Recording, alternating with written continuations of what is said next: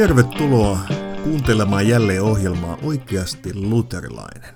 Minä olen pastori Joel Kerosuo ja tänään olisi ajatuksena ihmetellä vähän ihmistä. Nimittäin yksi kirkkoa koskettanut kiistakysymys liittyy siihen, millaisena ihmisen tila nähdään. Millainen on ihminen? Tämä on aika hankala aihe monesta eri vinkkelistä ja se vaikuttaa sitten moneen teologian kysymykseen. Välillisesti myös vaikkapa kasteteologiaa. Mutta tämä kysymyshän ei suinkaan ole vain jokin kristillisten kirkkojen etuoikeus tai erikoinen kysymys, vaan kyllähän tämä koskettaa ihan joka iikkaa ja elää niin sekulaarisessa filosofiassakin. Ja sitten lopulta jokaisen jantterin elämässä, että miten nähdään ihminen. Nyt usein filosofiassa tämä eri ihmiskäsityksissä vallitseva ero tiivistetään Hobbesin ja Rousseaun välille.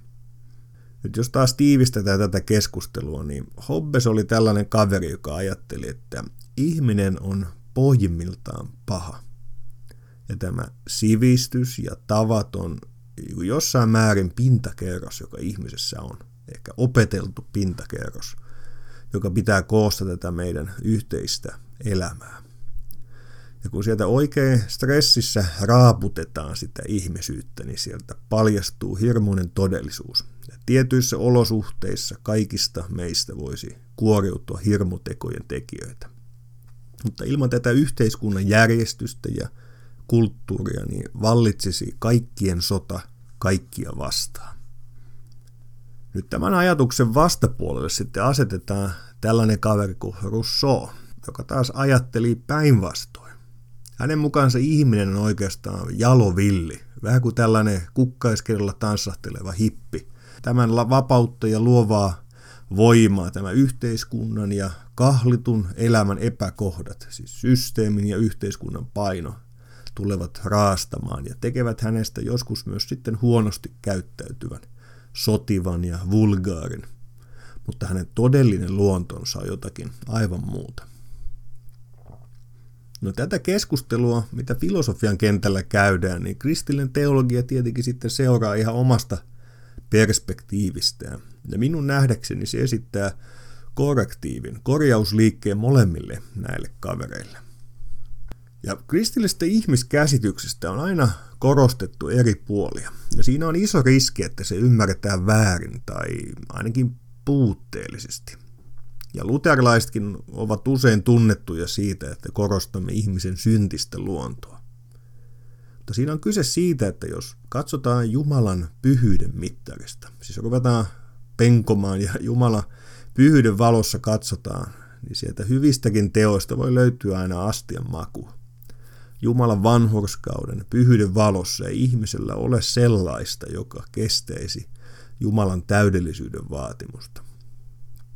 No tällä, että ihmiset ovat syntisiä ja Jumalan täydellisen rakkauden ja oikeuden edessä syyllisiä ja puutteellisia, niin sillä ei tarkoiteta, etteikö voisi olla ihan mukavia ja monenlaiseen hyvään pystyviä kanssaihmisiä, hyviä naapureita ja koripalloseuran vanhempia, jotka leipovat mokkapaloja myyjäisiin, tervehtivät iloisesti, eivätkä sauhuttele taloyhtiön parvekkeella.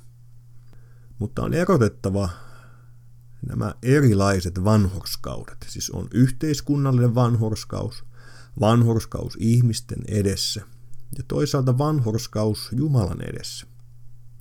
Ja kun kristillinen kirkko on sanonut siitä, että jokainen joutuu Jumalan edessä synnin tunnustajan paikalle, ja ei ole siinä merkityksessä mitään tuotavaa Jumalan eteen ikään kuin ansaitakseen jotakin – niin ei se tarkoita, että he yhteiskunnallisessa mielessä olisivat täysin ilkimyksiä. Tai että he eivät olisi ikinä mihinkään hyvään kyenneet. Ja siksi hyvä kysymys onkin, että kun oikein aletaan raaputtaa sitä pintaa, niin mitä sieltä löytyy? Siis löytyykö sieltä pintakerroksen alta se Hobbesin ajattelema ilkimys, barbaari, vai voidaanko sieltä raaputtaa myös Jumalan kuva esiin? Nyt ajattelen, että Hobbesin ajattelu on liian synkkä. Nyt erityisesti tässä hänen Leviathan teoksessa, siis jossa hän kuvaa, kuinka alussa oli kaikkien sota kaikkia vastaan, niin siitä puuttuu se, mitä kristillinen teologia sanoisi, että ihmisessä on tietty kosketuskohta Jumalaa. Jokin meissä, joka kysyy Jumalan puoleen. Tai ainakin sellainen paikka, jossa tämä kysymys voi löytää kosketuskohdan. Voi olla heikko taju Jumalasta, ainakin lain ja moraalin tasolla. Hobbesin mallista puuttuu se, että lankeemuksesta huolimatta ihminen on Jumalan kuvaksi luotu. Ja vaikka alkuperäisessä merkityksessään Jumalan kuvuus murtuukin, ei se kokonaisuudessaan lakkaa olemasta. Niin, että ihminen taantuisi eläimen tasolle tai menettäisi tämän erityisen suhteen Jumalaan. Ei, Jumala edelleenkin kysyy, mitä teet ihminen? Ihminen on vastuussa teoista juuri siksi, että meidät on asetettu Jumalan maailmasta huolehtimaan. Oikeastaan siihen sisältyy tämä erityinen suhde luotuisuuteen, erityinen suhde Jumalaan. Siis ei Jumala kysy hirveltä, että miten olet hoitanut hommasi tai kamelilta, että miten on mennyt noin niin omasta mielestä. Ei, se on ihmisen osa. Siis Hobbesilta vaikuttaa puuttuvan tämä erityinen suhde Jumalaan, jonka vuoksi se hänen mallinsa näyttäytyy liian synkkänä. No sitten taas toisaalta meillä on tämä Veikkonen Rousseau. Ja hänellekin olisi annettava korrektiivi ja korjaussarja, muuten mennään vinksalleen. Siis hänelle täytyisi sanoa, että, että hänellä on liian kaunis kuva ihmisestä. Älkää nyt mieti niitä hippejä, vaan pellolla kukkaseppeleissä. Se ei nyt ole olennaista, vaan, vaan Russon ongelma on se, että hän ajattelee, että ihminen niin vapaana kaikista kahleista ja vaatimuksista, niin kuin aidoimmillaan hän on vain jotain hyvää ja kaunista. Tämä on jotakin, jonka meidän kulttuurimme on usein kahmoessut. Jatkuvasti on sellainen ajatus tietyllä jengillä, että – kun vaan saadaan lisää vapautta, niin kaikki menee ihanasti. Tule sellaisena kuin olet. Ja jos se on ikään kuin se filosofian ydin tai mietiskellä, että miten ihmistä pitäisi kohdella, tai jos tämä on kuin kasvatusfilosofian ydin, ydin että, että pyritään vaan löytämään, että, että voisit olla sellainen kuin olet, voisit löytää itsesi. Ja, ja vapaa kasvatus on yksi tämän ikään kuin russolaisen filosofian innovaation muoto. Siis oli sitten Russoita luettu tai ei. Nyt Russollahan tämä laajentuu oikeastaan koko tähän kulttuuriin, joka kahlitsee ahniin jaloa villiä. Et kaikki, mikä erottaa sivilisoitua ihmistä omiin oloihinsa jätetystä barbaarista on pahaa. Ja siinäpä kasvatusfilosofia kerrakseen. Kun taas vaikkapa perinteinen kasvatus, jolle voi varmaan moneenkin asiaan on syytä laittaa korrektiivia, niin se kuitenkin ihan oikein näkee, että ei lapset ole pelkästään hyviä automaattisesti. Siis ei se paha, itsekkyys, väkivaltaisuus, ei se ole vain jokin opittu malli, vaan se on jotakin sisäsyntyistä. Nyt onkin todettu, että jos saat lapsen ja onnistuisit pitämään häntä useamman vuoden jonkinlaisessa hengellisessä happikaapissa, ei näkisi huonotapaisia sukulaisia eikä kiroilevaa ja valittavaa naapuria. Katsoisi vain barbababaa ja halinalle eikä mitään väkivaltaista hän joutuisi kohtaamaan. Niin kuitenkin parin vuoden päästä joutuisi toteamaan, että syntinen se on mokoma sittenkin, vaikkei kukaan sitä hänelle opettanut. Klassisempi ajatus onkin juuri todennut, että ihmisissä on taipumuksia, jotka eivät ole hyviä – emme ole jaloja villejä, joiden kaikki päähän pälkähdykset olisivat automaattisesti hyviä, vaan meillä on taipumuksia, joiden kanssa joudumme tekemään työtä, joita meidän on opittava hallitsemaan ja hillitsemään. Raamatussa samaa sanottu, että, että hengellä kuolettakaa lihan teot. Ehkä se voisi tiivistää, että tästä russoolaisesta mallista puuttuu lankeemuksen todellisuus. Kun Hobbesilla homma menee liian synkäksi, niin Russo vetää toiseen suuntaan överiksi. Ja tässä ajattelussa ei oteta huomioon tätä turmeltuneisuuden ajatusta, ja siksi päädytään monesti väärin johtopäätöksiin. Ja tämä on sikälikin mielenkiintoinen ja tärkeä kysymys, että et se ei löydy vain jostakin muinaisten filosofian hämäristä teksteistä, vaan se koskee meitä jatkuvasti maailmankatsomuksellisella tasolla. Kun ihminen on toisaalta kadottanut hyvin paljolti ajatuksen luomisesta, omasta luotuisuudestaan, niin päädytään monenlaisiin johtopäätöksiin. Monia asioita yritetään perustella evoluutiolla, joka perustelisi, miksi tulemme yhä paremmiksi. Toisaalta tällainen ajattelu, jossa ihminen on vain itsekkäitä geenejä, voi johtaa hyvin raadolliseen todellisuuskuvaan. Ei ole mitään pysyvää oikea ja hyvää, on vain taistelua ja vahvimman oikeuksia. Ja nämä hyvin erilaiset ajatukset meillä koko ajan kulttuurissa kamppailee. Nähdäkseni me tarvitsemme aina paluuta yksinkertaisiin kristillisiin ja luterilaisiin oppeihin, joka säilyttää kohdan simul samaan aikaan. Siis jossa samaan aikaan opetetaan ihmisen luotuisuutta, ainutlaatuisuutta, kauneutta, merkityksellisyyttä, paikkaa maailmassa, tehtävää. Tehtävää, joka yhdistää niin maailmaan, ihmisiin kuin Jumalaan mutta samalla on opetettava myös synnin tosiasiasta, lankemuksesta ja alttiudesta siihen. Ihmisen sisimmän siitä osasta, joka ei halua taipua Jumalan lain alle, eikä se voikkaan, Paavali toteaa. Ja siksi kristityssäkin jatkuu taistelu. Taistelu ei ole merkki, että kaikki olisi menetetty, vaan merkki elämästä. Siksi muista siis kanssa ihminen, että vaikka olet synnin oma ja armoa tarvitseva, et sinä silti ole rapaa ja kuraa, vaan jotakin arvokasta ja merkityksellistä. Ja muista sinä toinen kuulija, että vaikka et syntiäsi tunnistaisikaan ja tunnustaisikaan, niin Jumalan pyhyyden edessä ei sinunkaan juoksusi kestä, vaan kerran sinun on polvistuttava synnin tunnustajien paikalla. Mitä siis löytyy pinnan alta, kun raaputetaan? Löytyykö sieltä synnin palvelija, lain rikko, heikkoja ja Jumalaa vastaan sotiva liha, kuten raamattu sen tiivistää? Vai löytyykö sieltä raaputtamalla Jumalan kuva? Mitä sanomme? No nähdäkseni me sanoisimme, että tietyssä mielessä sieltä löytyy molemmat. Sekä Hobbes että Rousseau ovat väärässä, mutta molemmat ovat ymmärtäneet jotain. Ja elämän eri tilanteissa voi olla perusteltua yrittää laajentaa kuvaa ihmisestä ja raaputtaa ihmisen todellisuuden eri puolia esiin. Mutta tätä käsitystä ihmisestä ja kristillisen kirkon ajatusta ihmisestä on kyllä syytä käsitellä varmaan useamman kerran. Se on niin selkeästi hankala kysymys ja siinä on nähdäkseni iso vaara, että menee ikään kuin väärään kategorian asiat. Kun luterilaiset puhuu turmeltumisesta, niin sillä ei tarkoita sitä, että ihmisestä tulisi eläin tai tämä erityisyys olisi kadonnut, tai että ihminen ei yhtään inhimillisesti hyvää tekoa voisi tehdä. Mutta siinä lähdetään juuri siitä tosiasiasta, että tämä maailma elää langenneisuuttaan.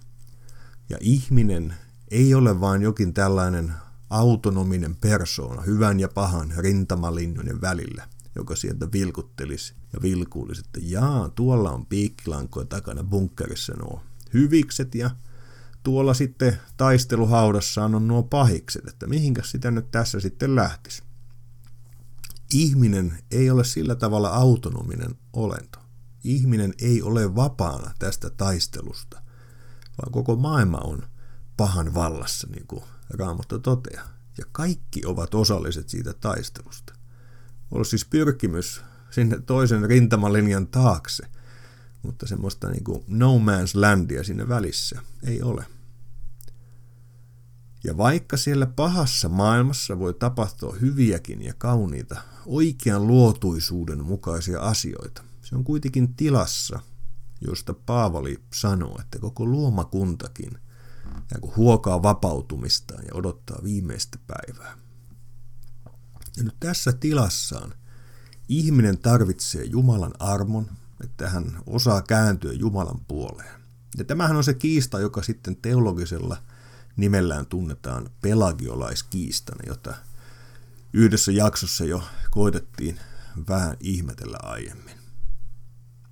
Siis voidaan ajatella, että ihmisellä on luotuisessa langenneisuuden tilassaankin heikko tiedon kipinä Jumalan olemassaolosta ja ikään kuin passiivinen kyky tai enemmänkin ehkä soveltuvuus tulla Jumalan armon työn käännyttömäksi.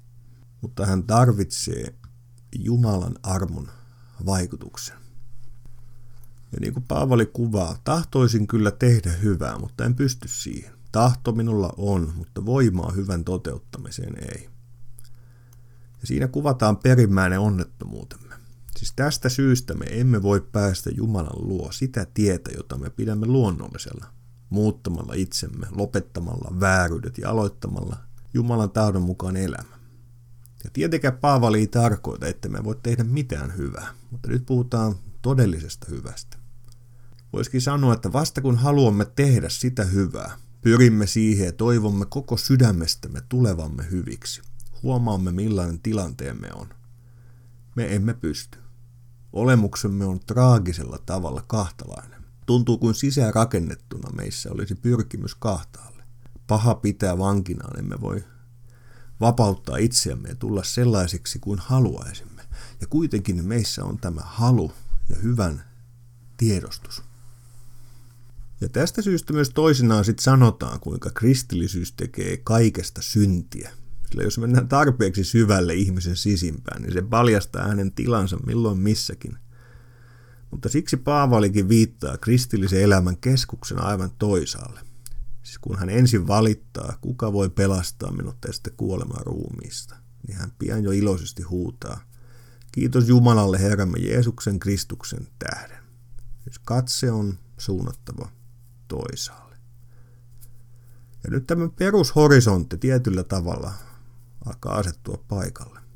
Siis ei kristinen elämä ole itsensä neuroottista pikkutarkkaa tarkkailua, vaan se on elämää armahdettuna, jo sieltä kadotuksen kuopasta nostettuna, armahdettuna ja pelastettuna, ja samalla aralla tunnolla sanan edessä vaeltamista, jotta se armon todellisuus saisi olla heijastamassa Kristusta myös eteenpäin ja synnyttämässä hedelmää. Ehkä vielä lopuksi poiminta vanhoista kanoneista. Nimittäin Kartakossa 419 kanonissa 110 käsitellään hivenen tätä teemaa ja oikeastaan juuri kasteen sakramentin kautta. Todetaan, että samoin päätettiin julistaa anateema sille, joka kieltää pieninä ja äitien kohdusta vasta syntyneinä kastetut – tai sanoo, että heidät kastetaan syntien anteeksi antamiseksi, mutta etteivät he ole saaneet Aadamista mitään perisyntiä, joka pitäisi puhdistaa uudesti syntymisen pesossa. Ja siksi lapsetkin nyt kastetaan totisesti syntien anteeksi antamukseen, jotta heissä uudesti syntymisen kautta puhdistuisi se, mitä he ovat vetäneet muinaisuudesta.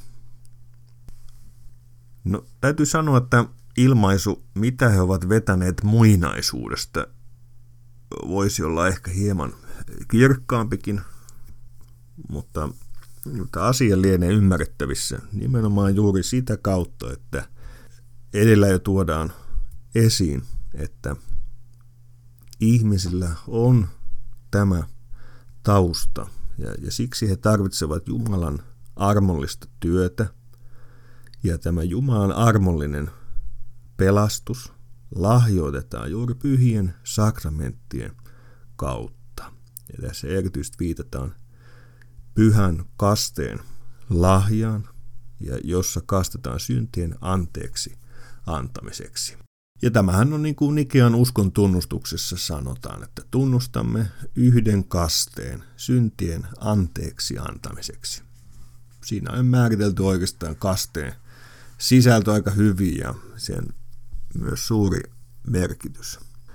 Ja siksi tämä synnin todellisuuden ei ole määrä vaivuttaa meitä synkkyyteen, vaan, vaan etsiytyä niin lahjojen ääreen, mitkä Jumala on asettanut. Toisaalta, miten me voimme katsoa tätä maailmaa. Me voimme ymmärtää sen langenneisuuden todellisuuden kautta sitä maailman pahuutta, mitä täällä on. Mutta toisaalta se on kutsu myös ikään kuin raaputtamaan sitä Jumalan kuvaa esiin, että emme vajoaisi siihen pimeyteen ja kaikkeen, mihin tämä maailma kutsuu, vaan, vaan voisimme olla rohkaisemassa ojentautumaan tämän Jumalan kuvuuden mukaan ja auttaa näkemään ja ymmärtämään, miten ihmeellinen on ihminen, miten arvokas, miten merkityksellinen. Tänään ihmeteltiin vähän ihmistä ja ensi kerralla sitten saapi nähdä, mitä sieltä vastaan tulee, mutta jatketaan näiden kirkon suurien kysymysten parissa jälleen seuraavassa jaksossa. Siihen saakka, moi moi!